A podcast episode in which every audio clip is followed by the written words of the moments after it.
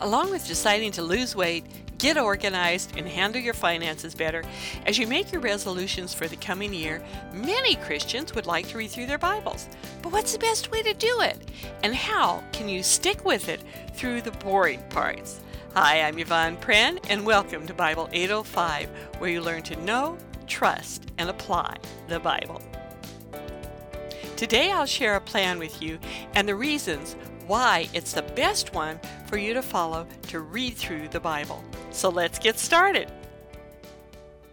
Our topic for today is the nine benefits of reading or listening to the Bible in chronological historical order.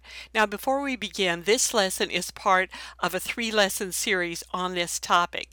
Though each lesson is useful on its own, all three lessons in this series go together for a complete understanding of the topic. The three lessons in this series are number one, and this is the one we're going to talk about right now the nine benefits of reading your Bible in chronological historical order. Number two, reasons why you probably haven't read your Bible in chronological historical order. And number three, why our Bibles aren't in chronological historical order. Please plan to listen to or watch all three for a full understanding of the topic. Every Christian feels like they ought to read the Bible, but it's a big and often confusing book. In an attempt to be obedient, many start each year with the best of intentions. They begin in Genesis, but by the time they get to Leviticus, if not before, they bail out or they jump around the Bible reading understandable passages like Psalms or the Gospels, or they take even a further step away by reading a devotional that just briefly mentions Bible verses. At the same time, most know they should read the whole book, and I'd like to propose a way to do it that will make sense and enable you to stick with it. And that is to read it in chronological, historical order. Now, that's a kind of a big term, but it means to read the books, or in some cases, parts of the books, in the order that they happened. Sadly, not the order that you find them in most Bibles. Now, don't worry about figuring that order out. The Bible 805 website has schedules you can download to do it, plus providing podcasts, videos, courses, and other materials to help. I'll tell you more about those later. This lesson is designed to motivate you to use them. Now, I'd like to share one personal note before I get into them. Many years ago, my mother gave me a little tract on reading through the Bible in a year in chronological order. It came around a time I was completing a master's degree in history and attending seminary. I used it and have every year since then. It's my primary spiritual discipline, and I feel the most significant spiritual habit in my life. I can't overestimate the importance and impact this has had in my life in helping me grow as a disciple of Jesus. More than anything else, I want to share that experience with as many as I can. If there was ever a time when we needed to correctly know, trust, and apply God's Word, it's now. So let's get into the nine benefits. Number one, reading the Bible in chronological order, we see how God is truly the author of the entire Bible. The Bible was written over a 1600 year period by 40 different authors, and yet it has one mind and one voice behind all the voices and one clear theme of God seeking, saving, and restoring his lost people. Obviously, the writers over this span of time and geography could not have conspired together to tell the same story with all the parts fitting together the way they do in the Bible on their own. Divine intervention was essential for the unity of message that the Bible has. But you won't hear that one voice if you don't read the whole book. And you'll hear it most clearly when you read it in the historical order the events and messages happened. Number two, reading the Bible in chronological order, we understand the whole story of salvation as it unfolds. Many of us only have bits and pieces of the salvation story. When you read the Bible, though, in chronological historical order, you'll see how the Old Testament builds towards the fulfillment in the New Testament of the birth of Jesus, his death, resurrection, and promised return. When you understand when prophecy was given and then fulfilled by Jesus, you won't make the mistake of current critics who assume he was just a good man who tragically died. The salvation story was written by God, and it takes the entire Bible to tell all of it. and you need to read it all to understand all of it. Benefit number three reading the Bible in chronological order will grow our trust and confidence in God. In the Old Testament, we see how God took care of his people from the time of their sin in the Garden of Eden, through Noah and the flood, in the Exodus from Egypt, and their return to the land after the destruction of their nation in captivity. In the New Testament, we see how God took care of Jesus and his disciples until the time chosen for his crucifixion, and then how God protected the spreading of the gospel message. When you see that big picture and how God followed through on his promises over thousands of years, which you will only get a sense of when you read it chronologically, it can give you peace and trust because just as He cared for others, He will care for you in the challenges you face. He will help you fulfill your calling and He will bring you safely home. Benefit number four reading the Bible in chronological order will make sense of God's actions. If you read the Old Testament passages without putting in the words of the prophets in their proper place in the historical books, God's acts of judgment don't make sense. They can seem excessive and cruel to the people who are supposed to be His chosen ones. But when you put the messages of the prophets in their proper context of the history that prompted them, you see God's mercy and love as he pleads for his people to repent again and again as he delays judgment. But you'll also understand why judgment comes when, after repeated messages to repent, God's people broke their covenant with him. Finally, you'll see how He is always a God of restoration and second chances when you read about the return to the Promised Land after the Babylonian captivity. And again, you won't see this if you don't read the Bible in chronological order. Benefit number five reading the Bible in chronological order helps us integrate the Bible with secular history. This is so important because the Bible isn't a fairy tale that happened just somewhere out there. Let me give you an example of to maybe make this a little more meaningful.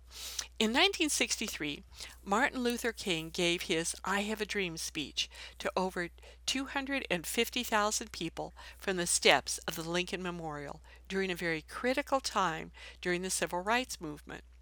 King's words are powerful on paper, but when you understand them in the context of the contemporary events and in the setting in which they were spoken, they take on added importance. Imagine reading part of King's speech without context or setting. Much of the impact of the message would be lost. That's similar to what happens when we read part of an Old Testament prophet without his historical setting. The impact and even the sense of his message is lost. We don't know what he's talking about. We don't know what he's railing against. We don't understand any of those kinds of things. But when you understand what was going on in the prophet's world and the injustice issues of his day, his words will take on a power and a clarity that you've not experienced before. Benefit number six reading the Bible in chronological order will help us see the uniqueness of the Christian Bible.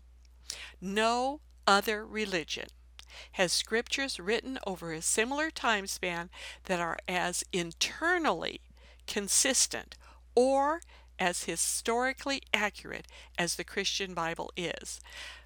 Christian apologists that defend the faith claim that the Christian faith is historical and evidential meaning that it is based on true history that provides true evidence that the facts of the Bible did indeed happen. I go into great detail on this topic in another, actually, it's a series of lessons on how truth and history confirm we can trust the Christian Bible. Be sure to listen to that series of podcasts or watch the videos on them. If you haven't studied this area previously, prepare to learn some really surprising things. To connect the corroborating historical evidence with the Bible itself, though, you need to read the accounts in their proper historical settings and time. This will also help you understand the power of prophecy when you can objectively date when a prophecy was given and then see how often hundreds of years later, it was fulfilled. You'll see the precision and detail in Christian prophecy that is unmatched in any other religion. I'll be pointing out specific instances of this in upcoming lessons as we go through the Bible. But this is so important. And again, if you just jump around from here to there to there, and if you don't understand that this happened in a certain time that is historically easy to verify, it won't make sense that it was a really big deal that a prophecy was then fulfilled hundreds of years later. That's going to be, I think, one of the most thrilling things that you'll discover as you read through the Bible in chronological order. Number seven, reading the Bible in chronological order, we aren't disappointed with God because we don't misinterpret His promises. When we have no idea of the contextual meaning of the passage. We often pull out a promise or an encouragement that we like, that sounds good, and then we interpret it in a way that makes us feel good. But then, when God doesn't do what we think He should, and that actually in reality He never promised that He would do, we get upset with Him and wrongly assume He can't be trusted. That is not a problem with the Bible. It's a problem with how we are incorrectly reading it. When you read the Bible in chronological order, you can separate more easily what was specific to a certain people at a certain time and what is time what is a timeless promise to God's people for all time. Benefit number 8 reading the Bible in chronological order, you won't be afraid of the gotcha questions about the Bible and your Christian faith. I think a lot of Christians are afraid to share their faith because they're afraid of what I call the gotcha questions, the all kinds of sometimes very valid questions about what's in the Bible, and that are actually easily answered if you know it well. But of course, if you don't, you can have all kinds of problems. In addition to questions from friends we can't explain, many Christians also have questions about the Bible they're afraid to express. The dark night of the soul can be terrifying when we doubt the truth of God's Word, and I think we've all experienced that. Many of these questions are answered and fears calmed by simply reading the whole book in chronological order. There's a lot of incorrect information floating around in secular media that, again, a simple chronological study of the Bible can easily correct. I realize that in saying that, it's kind of a trust me statement, but I've seen this as a result from many who've taken my classes on going through the Bible in this way. It answers your questions, and then you're able to answer the questions of others. Benefit number nine reading the Bible in chronological order, we won't skip the hard parts that are essential to the complete story of God's redemption. If we don't read the Bible in chronological order, we'll tend to go back to favorite passages instead of reading the entire Bible. In doing that, we skip the hard parts. These are the parts that are not easy to understand, like Leviticus. But without understanding that book about the tabernacle sacrifices, the sacrificial death of Jesus won't ultimately make sense. Or the minor prophet, whose world is uncomfortably similar to our world today when we understand its historical setting. And if we understand that, we may have to challenge our comfortable Christian lifestyle. It's a little like the description of Aslan, the Christ figure in the C.S. Lewis book, The Lion, the Witch, and the Wardrobe, when Mrs. Beaver surprises the children by saying, Aslan is a lion, the lion, the great lion. Oh, said Susan, I thought he was a man. Is he quite safe? I shall feel rather nervous about meeting a lion. Safe, said Mr. Beaver. Who said anything about safe? Of course he isn't safe. but He's good. He's the King, I tell you. Reading the whole Bible in chronological order isn't safe. It will shake and transform every part of your life if you let it. But it's good. This has been part one of a three part series on reading or listening to your Bible in chronological historical order. The second lesson is four reasons why you probably haven't read your Bible in chronological historical order. And then the last one is why, if this is so important, aren't our Bibles in chronological historical order? Please plan to listen to or watch all of them for a full understanding of the topic. Remember that www.bible805.com is your hub to link you to related materials designed to help you know, trust, and apply your Bible. That's all for now. Please check out the notes from this lesson, related resources, and helpful links again at www.bible805.com. If the podcast has been useful to you, please consider supporting it through your donations and prayers. For links on how to do that, again, go to the website, Bible805.com. I'm Yvonne Prehn, your fellow pilgrim, writer, and teacher for Jesus, and I'd like to close with this benediction.